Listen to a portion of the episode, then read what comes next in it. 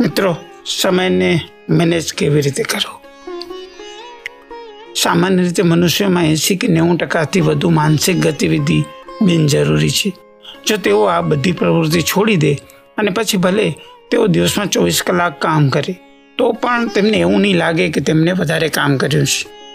જો હું ચોવીસ કલાક કામ કરું, તો શારીરિક રીતે સાવ થાકી જઈશ. પરંતુ માનસિક રીતે મને કોઈ થાક નહીં લાગે. તેનું કારણ છે કે હું એ જ વિચારું છું જે હું વિચારવા માગું છું. જે હું ઈચ્છતો નથી, તે હું કંઈ પણ વિચારતો જ નથી. તેથી તણાવમાં પ્રશ્ન પેદા થતો જ નથી. મોટાભાગના લોકો માટે શરીર અને મન વચ્ચે કોઈ તાલમેલ ન હોવાને લીધે તેમને હંમેશા વધારે પડતી મજૂરી જેવું લાગે છે. બિનજરૂરી માનસિક ગતિવિધિ ચાલતી રહે છે. જો તેના વિશે તેઓ કંઈ નહીં કરે, તો તેઓ કાયમ માટે તેમને સમયની અછત જ જણાશે. જીવનની સંપૂર્ણ ક્ષમતા જાણ્યા વિના તેમનું જીવન પસાર થઈ રહ્યું છે. જીવનમાં તમે કંઈ ન કરી શકતા હો તો ન કરો. તો કોઈ સમસ્યા નથી. પરંતુ જો તમે કંઈ કરી ન શકતા હો અને ન કરો, તો તે તમારું જીવન એક દુર્ઘટના છે. દરેક મનુષ્ય તેનાથી બચવું જોઈએ. જે તે કરી શકે છે તે થવું જ જોઈએ. જે થવા માટે તમારું મન અને શરીર પૂર્ણ ક્ષમતાએ કાર્ય કરી શકે તે જરૂરી છે. અને એવું કરવા માટે તે વ્યક્તિ કંઈક કરવું પડશે. તમે કંઈ કરવા માગો છો? તેથી તમને વધારે કરવા મળે એવું તો નથી ને. તમે જ્યારે તમારી ક્ષમતાઓ વિકસિત કરો છો, ત્યારે તમે વધુ કરી શકો છો. તમારું શરીર, મન, લાગણીઓ અને ઊર્જા વચ્ચે અત્યારે કેટલો તાલમેલ છે. તે પ્રમાણે તમને કાર્ય કરવા મળે છે. મનુષ્યએ તેની આંતરિક ક્ષમતા પર ધ્યાન આપવું જરૂરી છે. જે અત્યારે થતું નથી. આપણે આકસ્મિક રીતે કાર્ય કરી રહ્યા છીએ.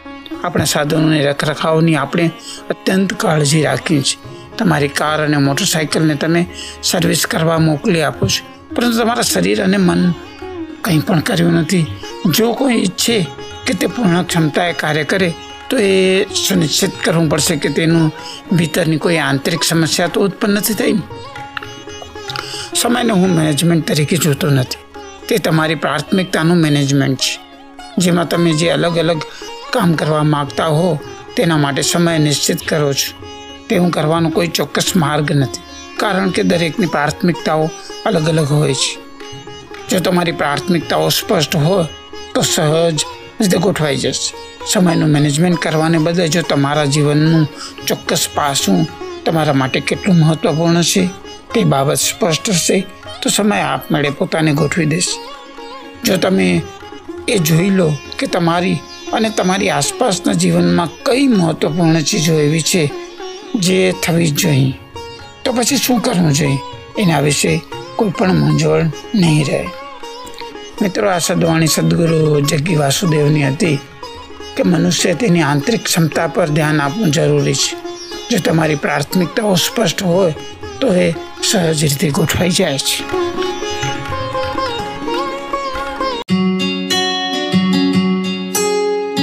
Hey everybody, this is Dhirain Pathak from India, Gujarat and you're listening to the Daily Top News Podcast, the show that short story, update information about new gadgets and health tips, local interviews, tips in mutual funds and so more for people who love listen podcast.